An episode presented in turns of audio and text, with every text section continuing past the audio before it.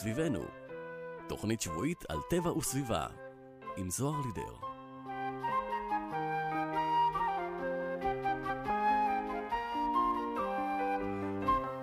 בוקר טוב לכולכם, כמדי יום רביעי ב-10 בבוקר אתן מצטרפות ומצטרפים אליי ולתוכנית סביבנו, תוכנית שבועית על טבע וסביבה, כאן ברדיו כל הגליל העליון, 105.3 FM.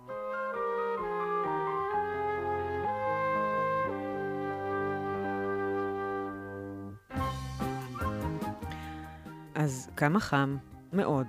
מדי. עד כדי כך שאנחנו ביום האחרון של חודש אוגוסט, ונדמה שרק התחלנו אותו. סימני הסתיו הראשונים כבר פה, הימים מתקצרים, החסידות נודדות מעלינו, אבל הטמפרטורות רק עלו בשבוע האחרון, ולי נדמה, אפילו שזה סובייקטיבי, אני יודעת, שזה השבוע החם ביותר בקיץ הזה. אבל כל הקיץ היה חם. חודשיים שלי באופן אישי היה קשה לצאת מהבית. הרגשתי את הקרינה החזקה על הגוף, הרגשתי את הזיעה ניגרת על הפנים. לא יכולתי להיות בחוץ רצוף בלי להתקרר במים או במזגן. אז נכון, זה גם קשור למיקום הגיאוגרפי, ויצא לי להיות גם במקומות קרירים יותר בקיץ הזה, אפילו די קרובים. ובכל זאת, אני לא זוכרת שהרגשתי את החום בצורה כזאת משמעותית בשנים האחרונות שאני כאן. ואני מודה שהתחלתי להיבהל. אם אני לא מסוגלת פיזית להתמודד עם החום הזה, שהוא לא הכי הכי קשה, כך גם אחרים אומרים, אז מה יקרה בשנים הקרובות? התחזיות אומרות שהקיץ ילך ויתחמם. האם אני אשרוד את שינויי האקלים, את ההתחממות? אני ממש לא בטוחה.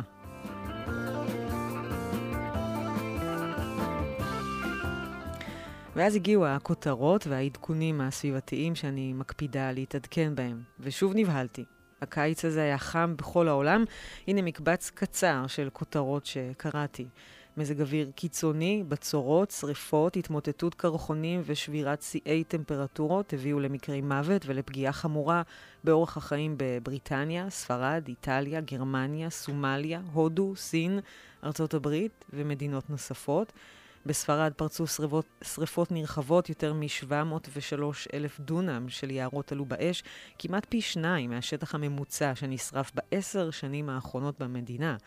גם בפורטוגל פרצו שריפות קיצוניות שהשתוללו במשך יותר משבוע וטמפרטורה שהגיעה ל-46 מעלות. שריפות ענק גם בצרפת, יותר מ-16 אלף בני אדם פונו מבתיהם בגלל השרפות. זאת הבצורת החמורה ביותר שתועדה בצרפת, הכריזה ראש ממשלת צרפת. הגבלות על צריכת מים הוחלו ברחבי המדינה, על תושבים באזורים מסוימים נאסר לשטוף מכוניות או להשקות את המדשאות.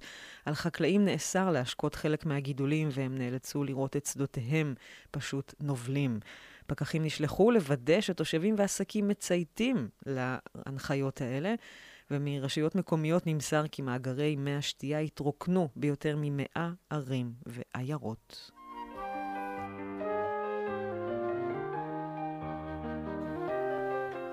הבריטים, שמענו, גם הם סבלו מגל חום חסר תקדים. שיא החום נשבר מעל 40 מעלות. בגלל החום הקיצוני התבקשו תושבים שלא לנסוע ברכבות, אלא אם כן מדובר בנסיעה הכרחית, מחשש שהחום יפגע בתשתיות. בנוסף, חלק מבתי הספר במדינה נסגרו, בתי חולים ביטלו הליכים רפואיים שאינם דחופים, תושבים מנועים משטיפת מכוניות, השקיה ומילוי בריכות שחייה. מפרי ההוראות ייקנסו בסכום של אלף לירות סטרלינג. גרמניה הביעה דאגה באשר להתייבשות אגמים במדינה, מה שמסכן דגים וחיות בר אחרות. גובה המים בריין, הנתיב הימי הגדול ביותר של גרמניה, צפוי לרדת עוד יותר ולהגיע לשפל מסוכן. השלטונות אומרים כי רבות מהספינות יתקשו כנראה לשוט בביטחון בנהר. גם בדנובה צופים קשיים בשיט, ושלטונות סרביה התחילו לחפור בנהר כדי לאפשר לספינות להמשיך לשוט. בהונגריה השכנה התייבשו חלקים רבי, רבים של אגם ולנסה ליד בודפשט והפכו לחלקות בוץ יבש שבו נתקעו סירות קטנות. באיטליה הבצורת נמשכת והמצב מחמיר עם כל חודש ללא גשם, בעיקר באזורים הצפון-מערביים, שם הבצורת מוגדרת כקיצונית עד חמורה והשפיעה על אלפי חקלאים. קרחון שהפשיר מהחום בדולומיטים התמוטט והרג 11 בני אדם ועוד נפצעו. בקירגיסטן אירעה מפולת שלגים, אירוע שצולם אגב על ידי תייר בריטי, זה מראה מרהיב ומפחיד כאחד. חום כבד משבש את החיים בסין, משבית מפעלים, מכווץ נהרות ומגביל את אספקת המים.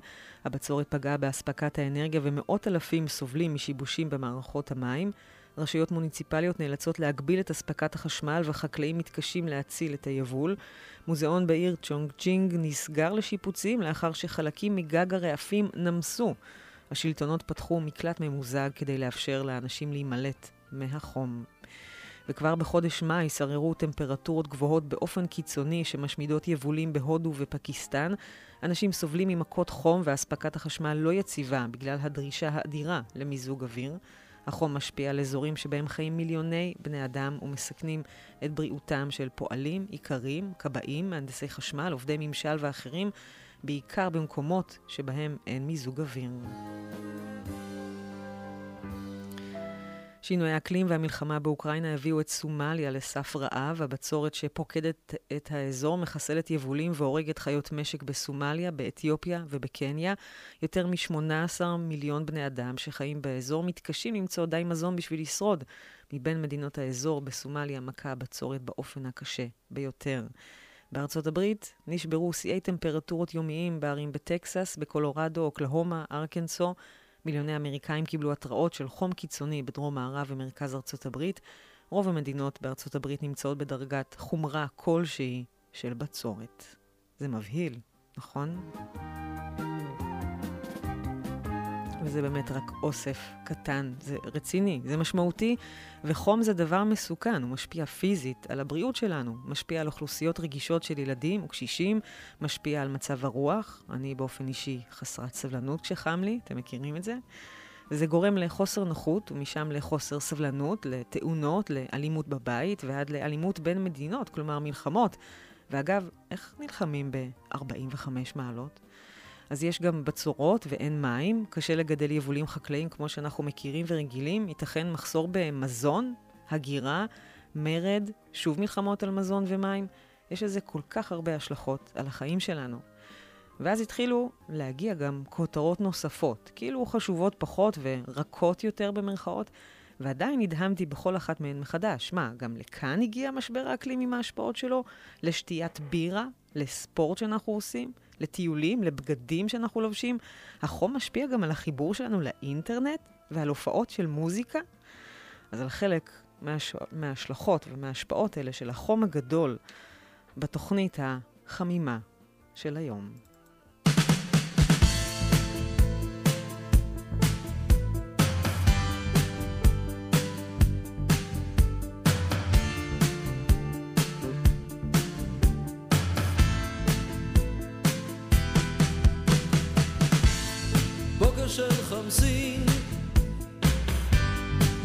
בסנדלים, נתנה לי את ידה, לקחה אותי לים. נכנסנו למכונה, נסענו בדממה, ראינו חוף שיש בו עשב וצדפים. בוקר של חמסין, ילדה בסנדלים, נתנה לי את ידה, לקחה אותי לים. בוקר של חמסין,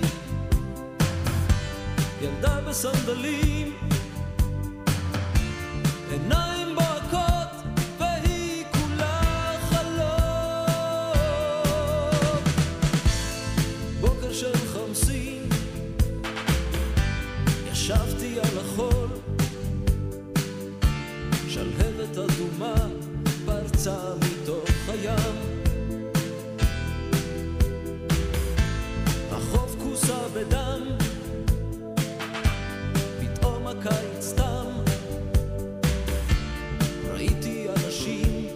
וכולם רצים. למעלה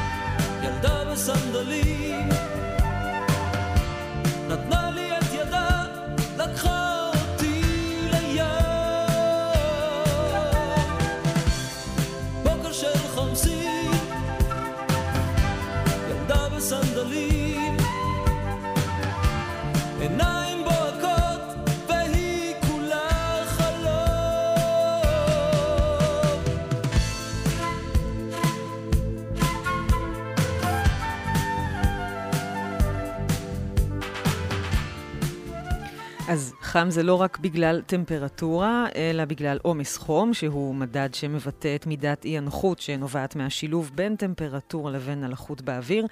ככל שהלחות גבוהה יותר, כך קשה יותר לגוף לצנן את עצמו בהזעה. במחקר ישראלי חדש אספו נתונים מתחנות מדידה של השירות המטאורולוגי ומלוויינים, כדי למפות את עומס החום בשעות הצהריים בישראל משנות ה-70 ועד היום. בין החוקרים שהובילו את המחקר, פרופסור דוד בורדאי מהפקולטה להנדסה אזרחית וסביבתית בטכניון. בוקר טוב לך. בוקר טוב לכם ולכל המאזינים. היום, עכשיו, בשעות האלה, אגב, זה נחשב לחם? עומס חום כלשהו? אה, כן, כשיוצאים החוצה מזיעים, ויש לנו גם טמפרטורה, גם לחות וגם קרינת שמש. כן. אה, למרות שהיום יש אה, קרינת שמש, השמיים ככה לא בהירים לחלוטין, אז קרינת השמש היא לא חזקה אה, באופן יחסי. כן. חזקה, אבל, לא, אבל פחות מאשר נחמ... יכולה להיות. כן, נחמה קטנה אה, מאוד. כן. אתם הגעתם למחקר הזה על עומס חום לגמרי במקרה, נכון? רציתם לבדוק בכלל, למדוד אה, זיהום אוויר? זה לא מדויק, אנחנו השתמשנו ב- במקור, בהתחלה, בחיישנים שמודדים Mm. זיהום אוויר, ו... ואחר כך השתמשנו באותם חיישנים שמודדים גם נתונים אה, מטאורולוגיים מהמם. אה, למחקר אה, צדדי, שבו בדקנו את הנושא עומס חום על ידי שימוש בחיישנים, וגילינו שבאמת אה, עומס חום אה, מאוד כבוד בקיץ הישראלי, מה שלא הפתיע, רק שמה שכן הפתיע זה שאם מסתכלים בראייה ארוכת, ארוכת טווח, כשהשווינו את זה לראייה ארוכת טווח, אז התברר שבקיץ הישראלי אנחנו בעצם, הציבור באופן כללי, לפחות בחיפה, שם היה המחקר הבסיס הראשוני, אה, חשוף בש- שנה אחרי שנה לעומסי חום שהם מעבר לסף, ה- נקרא לזה הסף הבטוח מבחינה בריאותית, או הסף ה- הנוח מבחינה אה, י- יש, אישית, אבל יש ערכים ממש אה, מקמטים את זה? ערכי סף? כן, יש ערכי סף, יש טבלאות שאפשר לתרגם אה, מדידות כתלות בכמות הפרמטרים שמכניסים. אפשר למדוד אה, טמפרטורה ולחות, אבל אפשר להוסיף לזה, אם, אם יש את המדידות, גם מהירות רוח וגם אה, קרינה, בש, עמידה בחוץ, זאת אומרת קרינת כן. שמש או אזורים מוצללים, זאת אומרת אפשר לתר- לתרגם את זה, לעשות את זה בכל מיני אופנים. אהה. אחרי שראינו בו שימוש בחיישנים, שבאמת התוצאה היא כזאת, אבל שימוש בחיישנים היה בתא גיאוגרפי מוגבל, בתפרוסת מוגבלת גיאוגרפית, אז אמרנו, או, זה שווה להסתכל על זה בסקאלה מרחבית יותר גדולה, ועברנו לשימוש בנתונים לווייניים. וכדומה. אז בעצם אה, עשיתם את הפריסה הזאת, אה, אספתם נתונים מכל הארץ במשך אה, כמה שנים? גיליתם איזה שהם הבדלים בין השנים, בין האזורים? אז כן, אז אנחנו, מי שאוסף את הנתונים, כשמדברים על נתוני השירות המטאורולוגי, מי שאוסף את הנתונים זה כמובן השירות המטאורולוגי, ויש להם פריסה ארצית, רק שהפריסה הארצית היא, היא א' מוגבלת, יש להם מספר סופי של אה, תחנות מדידה, נגיד סדר גודל של 100, לא, לא כל כך משנה. אה, ומקומות מסוימים שבהם הם נמצאים, זה באמת לא מכסה את כל הארץ. אה, וברגע שרצינו להסתכל על זה על פני כל הארץ, אז יש שתי אפשרויות, או לקחת את הנתונים האלה ואיכשהו לייצר מהם מפה במרחב, או להשתמש בנתונים שמראש יש להם מיפוי מלא במרחב, כמו נתונים לווייניים, ומפה קפצנו לעשות, להסתכל על נתונים לווייניים. הבעיה כמובן שזה לא אותו סוג חיישנים, וזה לא אותו אה, אורך זמן של מדידות וכדומה. ומה שראינו, אם מסתכלים על נתוני השמ"ט, ששם הנתוני שירות המטאורולוגי שהם אה, סך הכל יש לנו אותם בתקופה יותר ארוכה, באמת כ-70 שנה, אה, אז רואים, ש... רואים את ההתחממות, מסתכלים על ממוצעים נניח של עשורים שונים כדי לנקות כל מיני אה, שונות קטנה בין שנה לשנה וכדומה, בין הקייצים בש... בשנים שונות. כי עבדנו על קייצים, על, על קיץ. אז, אז רואים התחממות ב...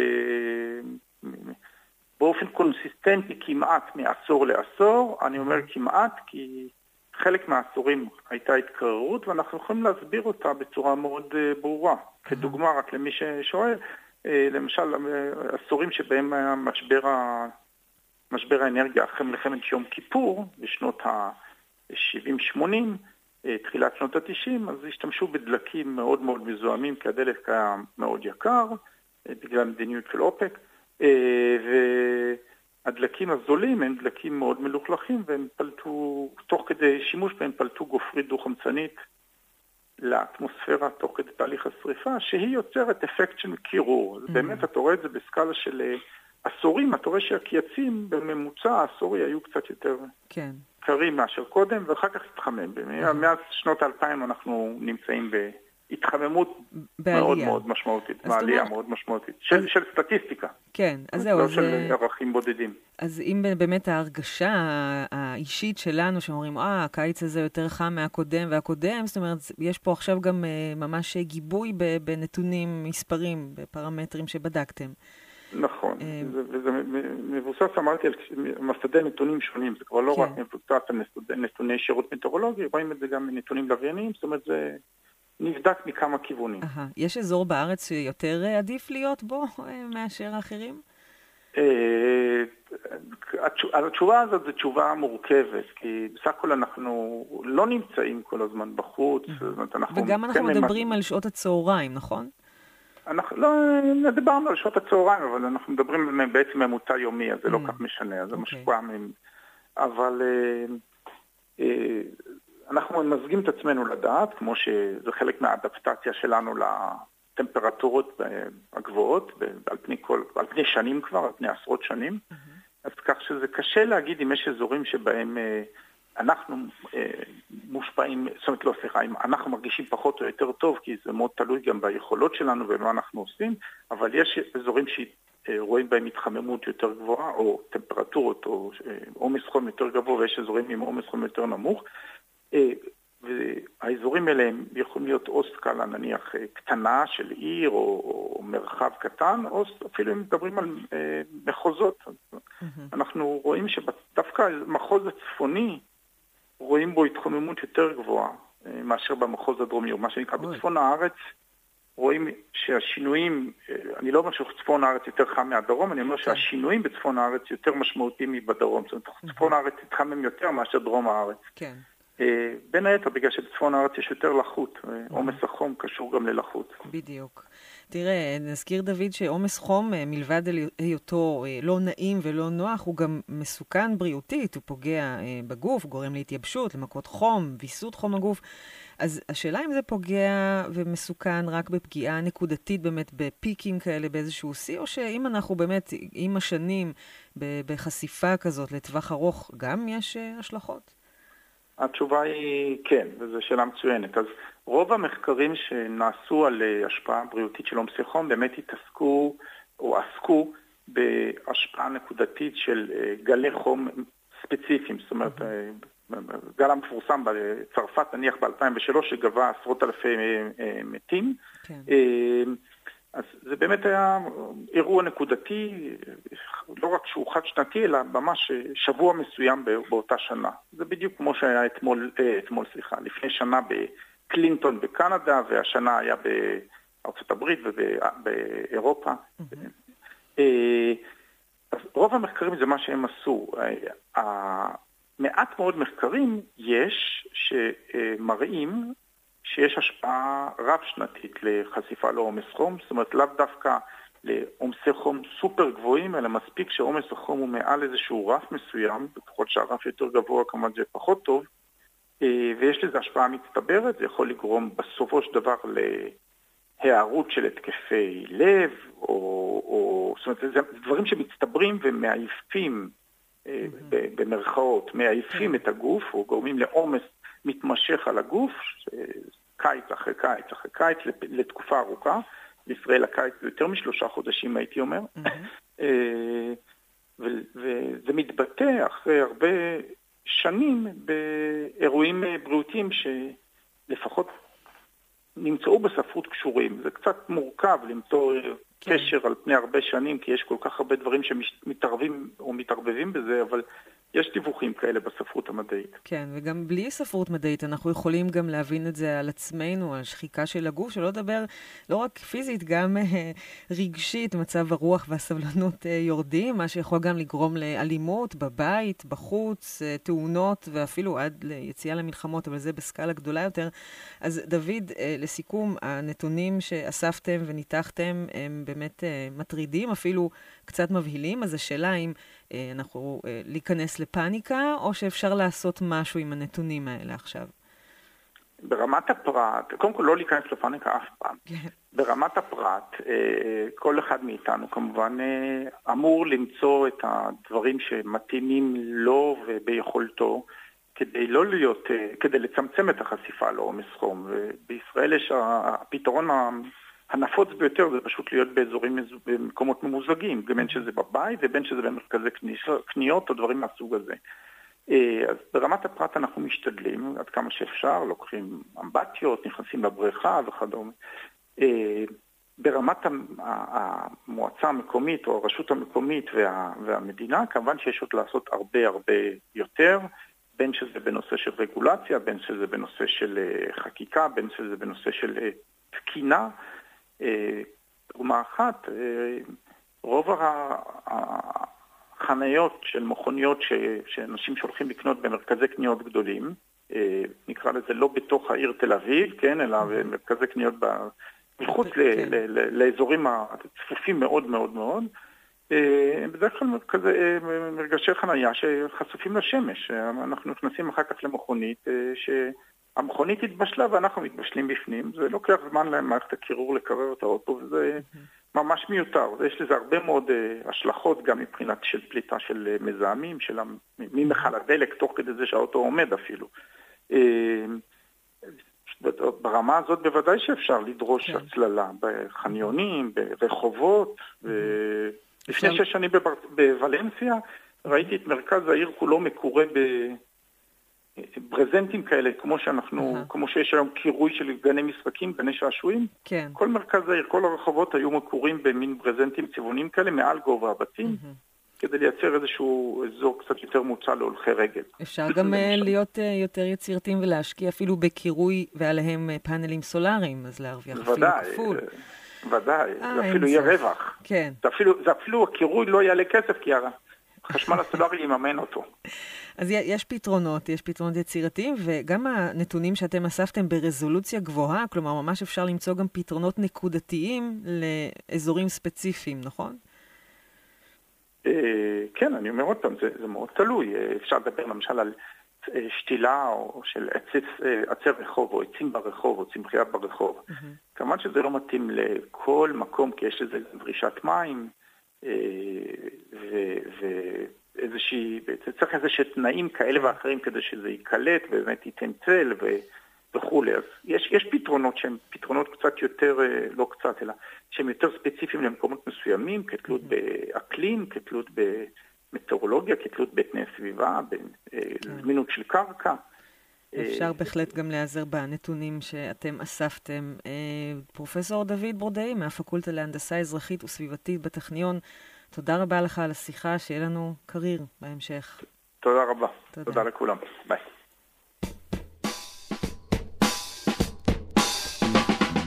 קיץ בא ושוב זכר, בואי ונברח לים. רק אני ואת הים והשמיים.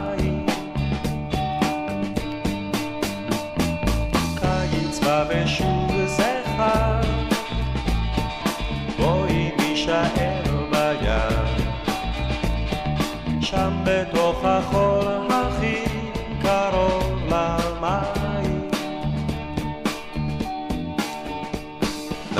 לרבוץ בחול איתה כמה חם אני אוהב אותה. והים הזה כולו שלה ויש לי זמן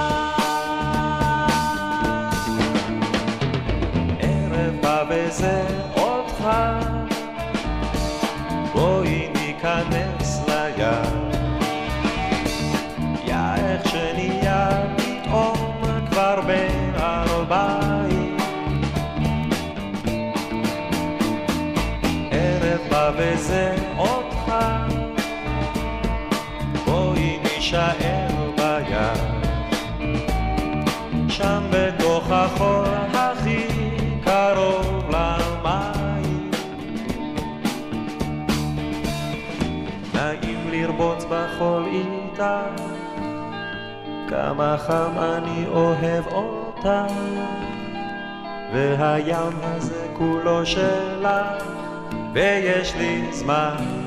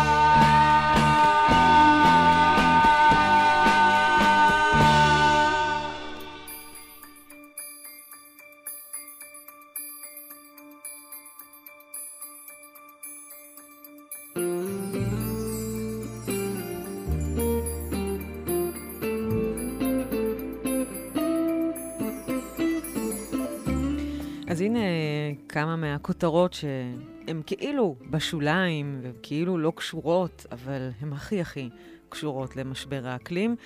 בתחילת יולי אה, קרס עמוד קרח גדול בהר מרמולדה, ההר הגבוה בערים הדולומיטיים באיטליה, בגובה מעל 3,300 מטרים.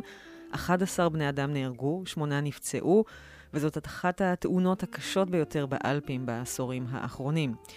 קצה הקרחון בהר נשבר, מעריכים שהיה בגודל של 65 אלף מטר קוב. הוא נפל במורד המדרון קרוב מאוד לשביל הליכה שעובר מתחת לפסגה, שהיה עמוס יחסית במטיילים ובמטפסים בשעת צהריים מוקדמת ביום ראשון בקיץ. המחלצים באזור תיארו את המקרה כאירוע יוצא דופן שלא ניתן להשוות למפולת שלגים רגילה. על פי הנחות הערכות ראשוניות, הטמפרטורות הגבוהות במיוחד של הימים שלפני התאונה היו גורם שהוביל לתאונה. בפסגת ההר נמדדו 10 מעלות צלזיוס. זה חם בשביל גובה כזה. בנוסף, ירדו מעט משקעים מהרגיל בחורף הקודם, ולכן לקרחון הייתה חסרה שכבת שלג מבודדת כהגנה מפני השמש והטמפרטורות הגבוהות. מטפסים וחוקרים רואים בתאונה הזאת תוצאה של שינוי אקלים, והערכה ראשונית אומרת שמים שהפשירו חדרו לקרחון והצטברו מתחתיו, ובסופו של דבר גרמו להחלקתו מההר. כך גם טיולים באזורים מסוימים נהפכים למסוכנים. ובואו נדבר על uh, מרתון. יונתן uh, שר באתר זווית כתב בתחילת uh, שנה שעברה על, על המרתון שעלייה בטמפרטורה העולמית צפויה להקשות על קיומן של ריצות מרתון תחרותיות שנערכות באוויר הפתוח והחם. כבר היום אנחנו מכירים מרתונים תחרותיים שמתקיימים במקומות שידועים במזג אוויר חם, כמו המרתון שנערך בדוחה בקטר במסגרת אליפות העולם באתלטיקה ב-2019. המרתון הזה יצא לדרך בחצות, כשבחוץ הייתה טמפרטורה של 29 מעלות ו-50 אחוזי לחות. על פי מחקר מ-2016, עד שנת 2085, אפשר יהיה לקיים ריצות מרתון בחודשי הקיץ, תוך שמירה על סיכון בריאותי נמוך, רק ב-32 ערים, מתוך 500 ערים שנבדקו בחצי הכדור הצפוני.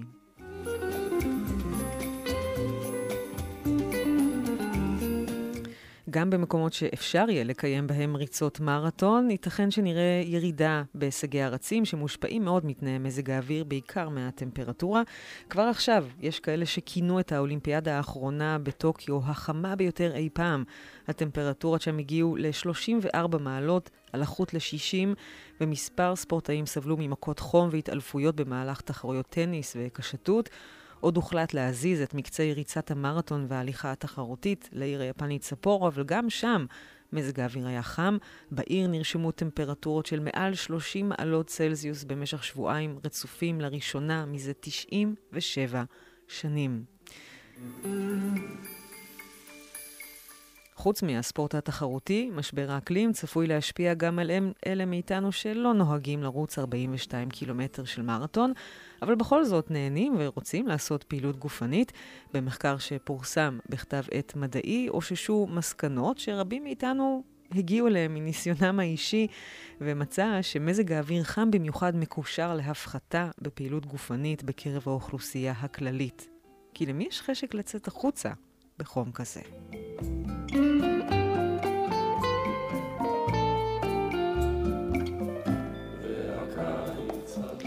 שהייה בתנאי חום כבד ובתנאי לחות גבוהה היא מתישה, במיוחד בזמן ביצוע פעילות גופנית, מסביר מולי אפשטיין, המנהל המדעי של הוועד האולימפי בישראל. הגוף יודע לפזר את עודפי החום שלו לסביבה בדרכים שונות, למשל על ידי מנגנון הזעה. אבל ברגע שהסביבה לא מאפשרת לו להתקרר כי חם או לח במיוחד, טמפרטורת הגוף עולה ומתקרבת לטווח המסוכן. לדבריו, הסכנה שאורבת לספורטאים היא השילוב בין תנאי אקלים קיצוניים לבין עליית הטמפרטורה של הגוף המתאמץ. כשהגוף מתאמץ, יש ייצור של חום מטבולי, חום שנוצר על ידי השרירים בתהליכי הפקת אנרגיה. גם כשמזג האוויר נוח, טמפרטורת הגוף של רצי מרתון יכולה להגיע ל-38 או 39 מעלות, וכשתנאי מזג אוויר קשים, הם עלולים לסבול מעומס חום קיצוני, שעלול להיגמר גם במוות ממכת חום. כך חלק מהדברים של יונתן שר באתר זווית, ואנחנו כבר יודעים ולא רוצים לצאת החוצה, בטח שלא לעשות ספורט כשחם מדי, וגם זה משפיע על הבריאות שלנו.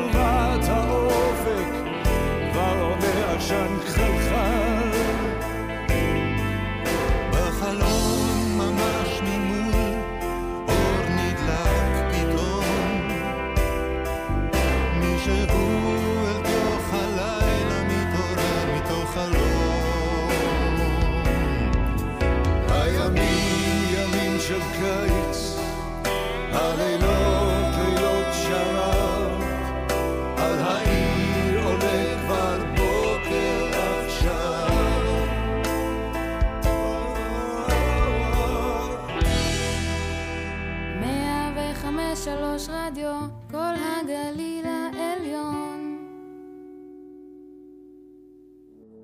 הקיץ בא אחרי חורף נהדר.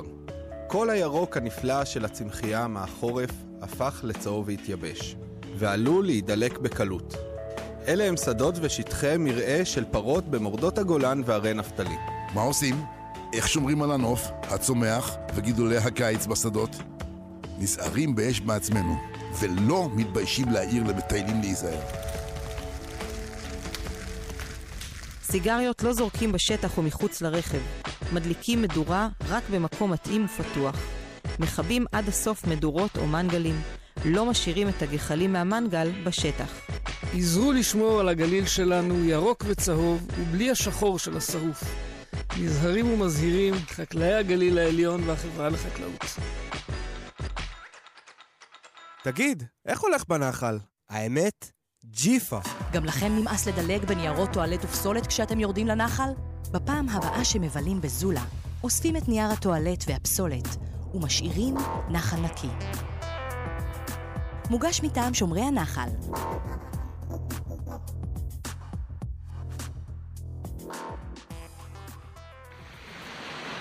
מרעננים את הקיץ ברדיו כל הגליל העליון, 105.3 FM. אז לכל מי שמצטרפת ולכל מי שמצטרף, אתם מאזינים לתוכנית סביבנו, אני זוהר לידר, והיום אנחנו מדברים על החום הגדול, שלא רק בצורות, שריפות וגלי חום משפיעים פיזית עלינו, אלא גם משפיעים על חיי היומיום ומגיעים לתחומים שאולי לא חשבנו שההשפעה היא עד כדי כך ארוכת לכת. אז הנה אה, דברים שכתבו בשבוע שעבר בדה מרקר, זה התפרסם בסוכנות הידיעות בלומברג, על השפעות משבר האקלים גם על המחיר של הבגדים שלנו. בגלל העלייה, העלייה בטמפרטורות, בגלל הבצורת וגלי החום, אספקת הכותנה העולמית הולכת ומתכווצת. אירועי מזג אוויר קיצוני זורים הרס בשדות של כל ספקיות הכותנה הגדולות בעולם. בהודו, המדינה שמייצרת הכי הרבה כותנה, הגשמים הכבדים ומכת מזיקים פגעו ביבולי הכותנה עד כדי שהמדינה נאלצה לייבא כותנה. גל חום בסין מעורר חששות בנוגע לקטיף. לקטיף המתקרב שם. בארצות הברית, היצואנית הגדולה ביותר של כותנה, בצורת מתמשכת פוגעת במשקים חקלאיים וצפויה להפיל את היבול לרמה הנמוכה ביותר מזה עשור. ועתה ברזיל, היצואנית השנייה בגודלה בעולם, מתמודדת עם גל חום ועם בצורת שכבר חתכו 30% מהיבול. השילוב של אירועי מזג אוויר קיצוני שנגרמים בשל שינויי האקלים הזניק את מחירי הכותנה ב-30%. מוקדם יותר השנה המחירים נסקו לרמה גבוהה ביותר מאז 2011, מה שמפעיל לחץ על יצרניות בגדים ברחבי העולם ומאיים להעלות מחירים של כמעט הכל, החל מחולצות טישרט, דרך חיתולים ואפילו בקרטון. הבצורת בברזיל כבר ייבשה 200 אלף טונות של כותנה, התפוקה בארצות הברית צפויה לצנוח ב-30% בעונה שמתחילה החודש, ובגלל הבצורת שנהפכה לקיצונית, ממשלת ארצות הברית החלה לקצב את אספקת המים מנהר קולורדו, וארצות הברית וברזיל אחראיות יחדיו למחצית מייצוא הכותנה העולמי. אז גם כשנקנה בגד, כנראה שנצטרך לשלם, לשלם עליו יותר, כי הכותנה במחסור. אבל הנה, בסוגריים, טיפ קטן, אל תקנו בגדים חדשים, יש מספיק לכולם. בחנויות יד שנייה יש בשפע לכולם, באמת.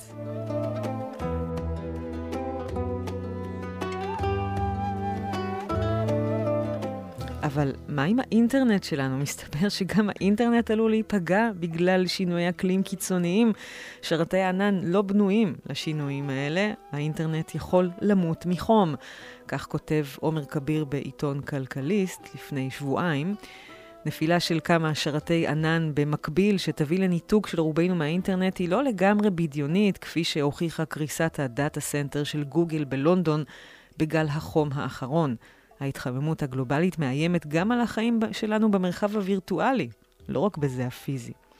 אנחנו רגילים לוודאות מוחלטת בחיים בעידן המודרני. האינטרנט תמיד יהיה. אבל משבר האקלים מאיים גם על הוודאות הזאת, וההשלכות יכולות להיות הרבה יותר חמורות מניתוק הוואטסאפ או שנטפליקס לא עולה. החיים המקוונים שלנו תלויים בהרבה גורמים ותחנות ביניים. למשל, הדאטה סנטרים, מרכזי המחשוב הענקיים שמנהלים את הפעילות של רוב השירותים המקוונים שאנחנו צורכים. גל החום ביולי האחרון שהתרחש באירופה חשף עד כמה הדאטה סנטרים כאלה חשופים ופגיעים להשלכות של משבר האקלים. כשל במערכות הקירור של דאטה סנטר של גוגל בלונדון הביא להשבתתו במשך כיממה, וההשלכות, בעיקר הגבלת הגישה לשירותים של גוגל, הורגשו עד ארצות הברית ובאזור האוקיינוס השקט. דאטה סנטר אחר של אורקל הושבת עקב מה שהחברה כינתה טמפרטורות לא אופייניות, ושיבש את השירות ללקוחות בארצות הברית.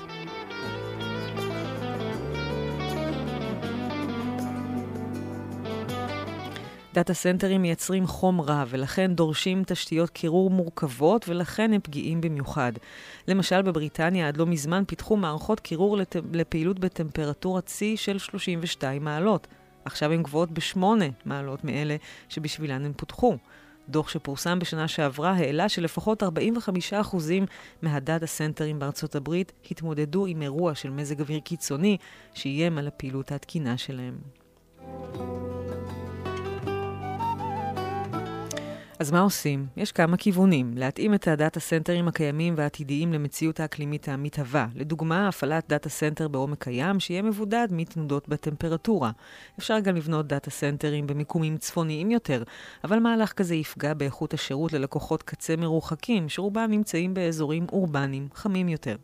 איך שלא מסתכלים על זה, מדובר בפיתוחים טכנולוגיים יקרים שיצריכו השקעה בהקמת דאטה סנטרים חדשים או שדרוג קיימים עם עלויות גבוהות יותר למשתמש הסופי.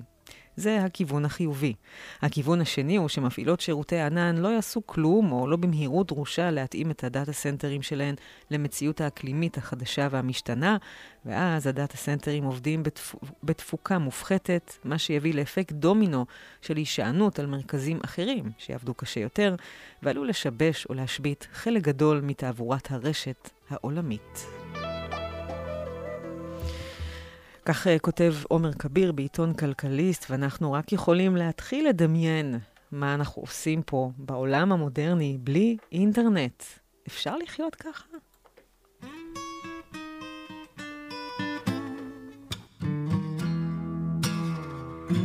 חם מדי בכדי לנוע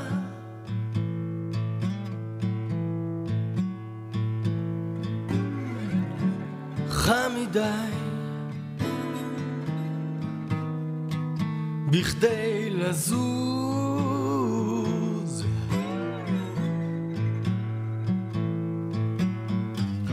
אפשר רק לשיר את חם מדי בלוז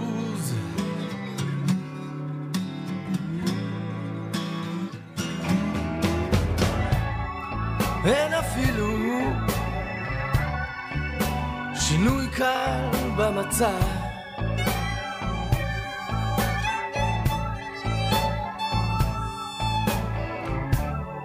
בחדשות הודיעו שיימשך השרב.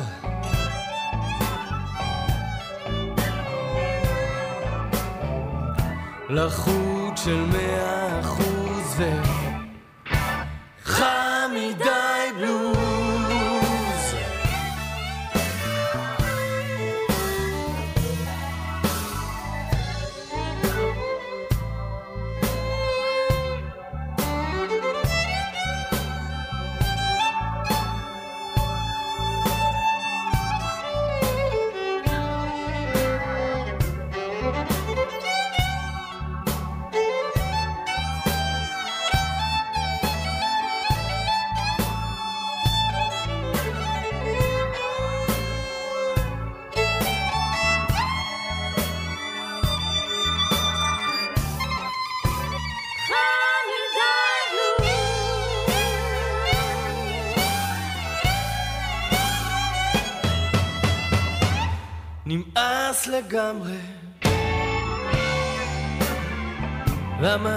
כזה קמצן.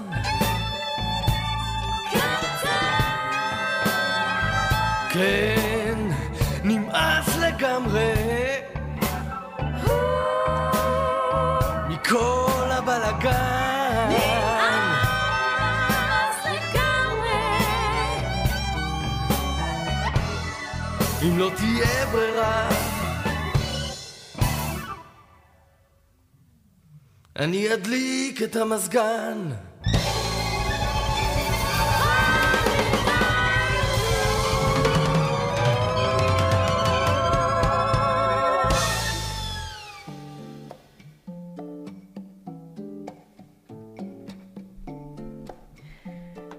היו הרבה ידיעות על החום והקיץ, אבל הנה שתי ידיעות שממש uh, היממו אותי, הדהימו אותי, שגם זה קשור למשבר האקלים ולהתחממות.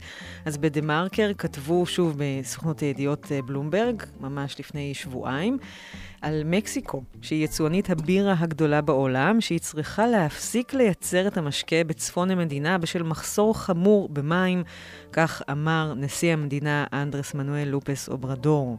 מפעלים של יצרניות בירה רבות, כולל היינקן, ממוקמים במונטריי, העיר השנייה בגודלה במקסיקו, שנחשבת לבירה, לבירה התעשייתית שלה. חמישה מיליון תושבי העיר סובלים חודשים רבים ממחסור במים, הברזים התייבשו ומאגרי המים התרוקנו. אני לא אומר שלא נייצר יותר בירה, אלא שלא נייצר בירה בצפון. זה נגמר, אמר הנשיא. אם הם רוצים להמשיך לייצר בירה, להגדיל את התפוקה, אז הם מוזמנים לדרום. אי אפשר להעניק אישורים לייצר בירה במקומות שאין בהם מים, אמר נשיא מקסיקו. אז אנחנו נאלצים להתערב. כשני שלישים מכל הרשויות המקומיות במקסיקו מתמודדות עם מחסור חמור במים שמאלץ אנשים במקומות מסוימים לחכות שעות בתור למשלוחי מים ממשלתיים. המחסור במים כה קיצוני, שבמקומות מסוימים התושבים חוסמים כבישים וחוטפים עובדי עירייה בדרישה לקבל עוד מים. עד אמצע יולי 48% מהשטח של מקסיקו סבל מבצורת, בהשוואה ל-30% משטח המדינה בקיץ שנה שעברה. וואו, זה באמת מאוד מאוד uh, מדאיג. מעבר לבירה שלנו, התושבים שם צמאים. וזה בכלל, הידיעה הבאה בכלל הפילה אותי, uh, קראתי לזה בכמה אתרים. Uh, מיתרי הקול של אדי ודר מושפעים ממשבר האקלים, מההתחממות. הרכב הרוק האמריקאי פרל ג'ם נאלץ לבטל את הופעתו בווינה לאחר שהסולן אדי ודר סבל מנזק במיתרי הקול, שנגרם כתוצאה מנזקי מזג האוויר בהופעה קודמת בצרפת, בשל תנאי מזג אוויר קיצוניים באתר ההופעה שנערכה בפריז, שם היה חום, אבק ועשן משרפות הענק ומזג האוויר הקיצוני באירופה, נגרם נזק לגרון של הזמר שלנו, מסרה להקה ברשתות החברתיות. לדברי הלהקה, אדי ודר, בן ה-57, ראה רופאים, עבר טיפול, אבל בינתיים מיתרי הקול שלו עדיין לא התאוששו. אלה חדשות קשות, תזמון נורא, לכל המעורבים אנחנו מתנצלים. ניסינו למצוא אפשרויות להמשיך לנגן, הכרטיסים יוחזרו לרוכשים, תודה לכם על ההבנה. אלה חדשות איומות והתזמון נוראי אה, לכל מי שעבד כל כך קשה ואלה שפינו את הזמן היקר ואת האנרגיות להיות שם בהופעה, הם מסרו כלהקה, אנחנו מצטערים. אדי מאוד רוצה לנגן, וכמוני בדיוק, הגרון לא זמין. לא רק ההופעה בווינה, אגב, בוטלה, אלא גם אחת אחריה באמסטרדם. אני מכירה חבר שטס במיוחד מישראל להופעה הזאת באמסטרדם, וקיבל בדרך להופעה הודעה על הביטול. הופעות רוק שמתבטלות בגלל נזקי משבר האקלים. הזוי, לא? חם חם, זהו להט החמסינים, בוא נקפוץ מהנחל לקרירים. בוא נצא אל השדות הנעלמים, שם ירח נצבט מבכי השועלים. חם חם, ימי רעב ושפל אין עבודה. זה הזמן החק לנדוד. אהובתי, המשיכי הלאה, אל תחכי לי, קחי ומצאי לך אלם חמודות. חם, חם, חם, חם,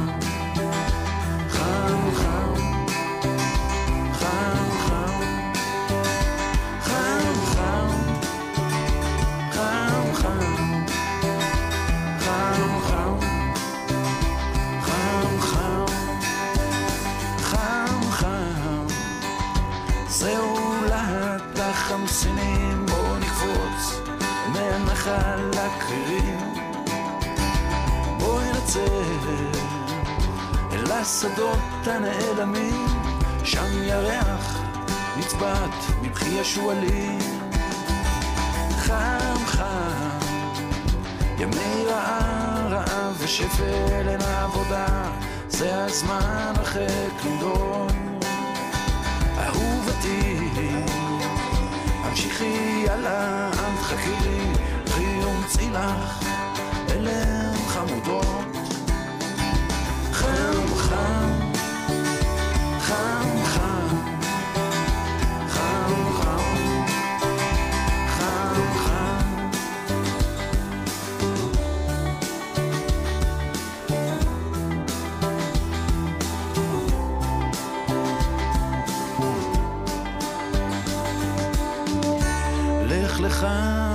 בארצך, אולי תמצא את עצמך שייך לנוף, לצידי הדרך.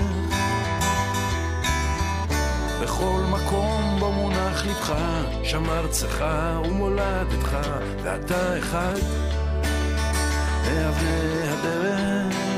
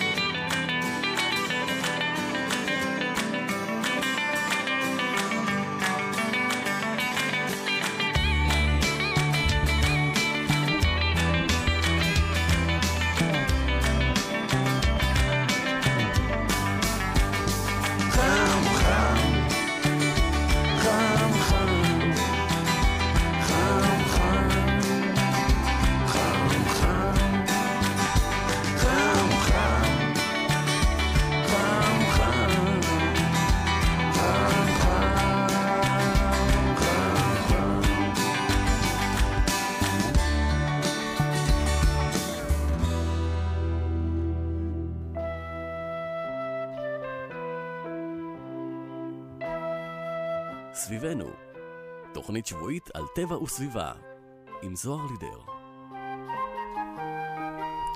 הנה משהו גם קצת יותר נחמד שקרה בעקבות החום. בהארץ אה, מספרים ממש אה, לפני כמה ימים מהניו יורק טיימס שהבצורת בטקסס חשפה, חשפה עקבות דינוזאורים בני 113 מיליון שנה. מאגרי ונתיבי מים רבים מתייבשים, וכתוצאה מכך נחשפים שרידים ממלחמת העולם השנייה באירופה, גופות של נעדרים, אפילו כפר שלם בספרד התגלה. אחד הממצאים האחרונים שהתגלו בשל ירידת מפלס המים הוא עקבות דינוזאורים בטקסס.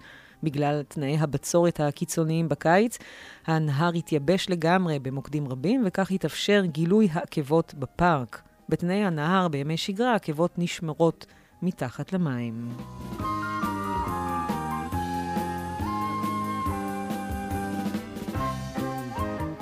אז הבצורת הקשה בפארק של עמק הדינוזאורים חשפה עקבות דינוזאורים מלפני 113 מיליון שנה, שקודם לכן היו מוסתרים מתחת לנהר. העקבות שייכים לדינוזאורים מסוג אקרוקנטוזאורוס. אלה הם תרופודים, דינוזאורים דו-רגליים, עם שלוש אצבעות ותפרים בכל רגל. דינוזאור כזה נישא לארבעה וחצי מטרים, והוא שוקל בבגרותו כשבעה טון. הדינוזאור, הדינוזאורים האלה הותירו את עקבותיהם בקרקע שהתקשתה והפכה למה שהיום היא אבן גיר. טביעות הרגליים האלה מרהיבות בגלל שהן עמוקות. אפשר לראות ממש את ציפורני הרגליים. עקבות אחרים בפארק שייכים לזאורופודה, דינוזאור עם ראש קטן וצוואר ארוך, שבבגרותו גובהו היה יכול להגיע ל-18 מטרים ומשקלו ל-44 טון. העקבות האלה מצטרפות למסלולים שכבר היו ידועים, שמסתכמים כעת ב-150 צעדי דינוזאורים בקירוב. טביעות הרגליים האלה מעלות את האפשרות כי יש טביעות נוספות שעדיין לא התגלו. אם הנהר יתייבש בחלקים נוספים, ייחשפו חלק מהן, אך גם טביעות אחרות יימחקו.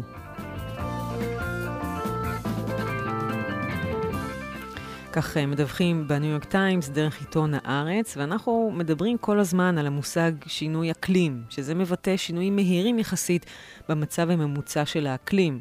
אחד מאותם שינויי אקלים הוא התחממות גלובלית של כדור הארץ. ההתחממות מתרחשת בעיקר כתוצאה מעלייה בפליטת גזי חממה על ידי פעילות האדם.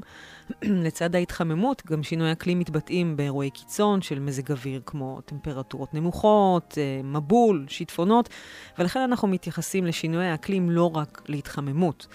עם תחילת המהפכה התעשייתית, בערך לפני 200 שנה, התחלנו לכרות פחמן עתיק שהיה אגור באדמה בצורה של פחם, נפט וגז, ולשרוף אותו כדי לייצר אנרגיה, כך שהוא משתחרר כגז חממה בכמויות גדולות מאי פעם בהיסטוריה האנושית, והעלייה הזו בריכוז הפחמן הדו-חמצני וגם המתאן באטמוספירה מאיצים את אפקט החממה על ידי לכידת חום רב יותר, גורמים לקרחונים להפשיר, לעלות, ב- לעלייה במפלס פני הים ולמזג אוויר קיצוני יותר במשך הזמן. אנחנו גורמים לכך.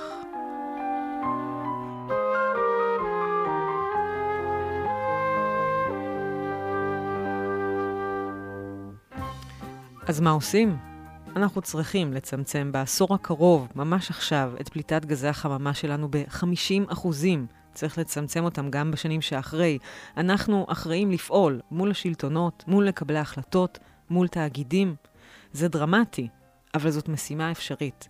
כדברי דב חנין, שתמיד מחזק אותי, האם בטוח שנתגבר על משבר האקלים והמשבר הסביבתי? לא. אבל האם שווה לתת fight? בוודאי. אלה החיים שלנו. אנחנו רוצים להילחם על החיים שלנו ועל האיכות שלהם, שיהיו טובים יותר וצודקים יותר כאן סביבנו.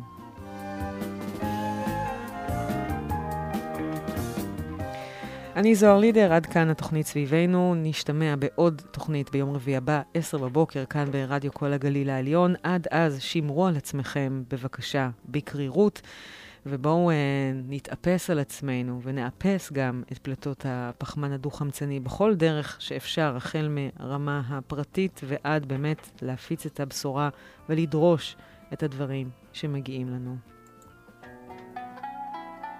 את התוכנית הזאת ואת הקודמות אפשר למצוא ב Mixcloud ואפילו בספוטיפיי. תם השרב הגדול תם השרב הגדול, השמש רד לים הכחול. ורוח חרישית מרגיעה, פנים בצבא, נחיריים ודם. שני ציירים על החוף, רואים לאור היום את הסוף. ולהקת שכפים כמראה, שביס עפרפר כלטיפה על הים. היא לא יודעת כמה תוכל למשוך, היא לא יודעת כמה תוכל לנשוך.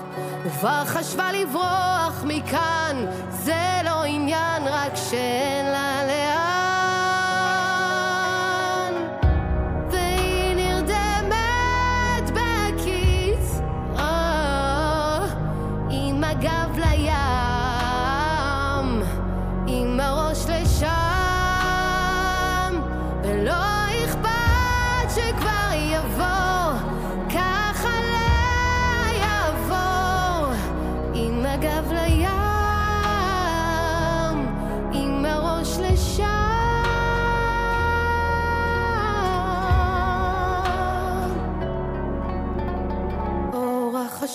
מדגדג, ואת החושך זה מענג, ואנשים יוצאים לחפש מקרה שיקרה, אם אפשר במקרה.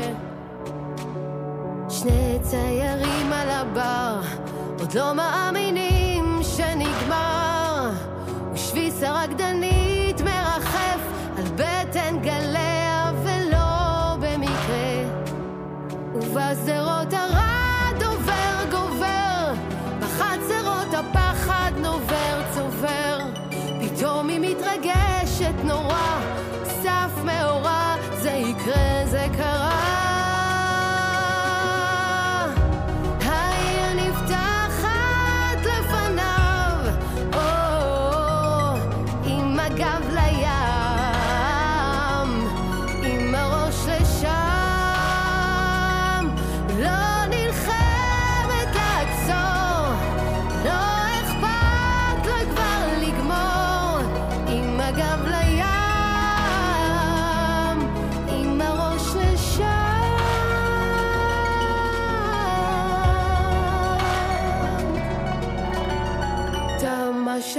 הגדול, תם השרב הגדול. מתחברים לצפון ברדיו כל הגליל העליון, 105.3 אמא, מה עם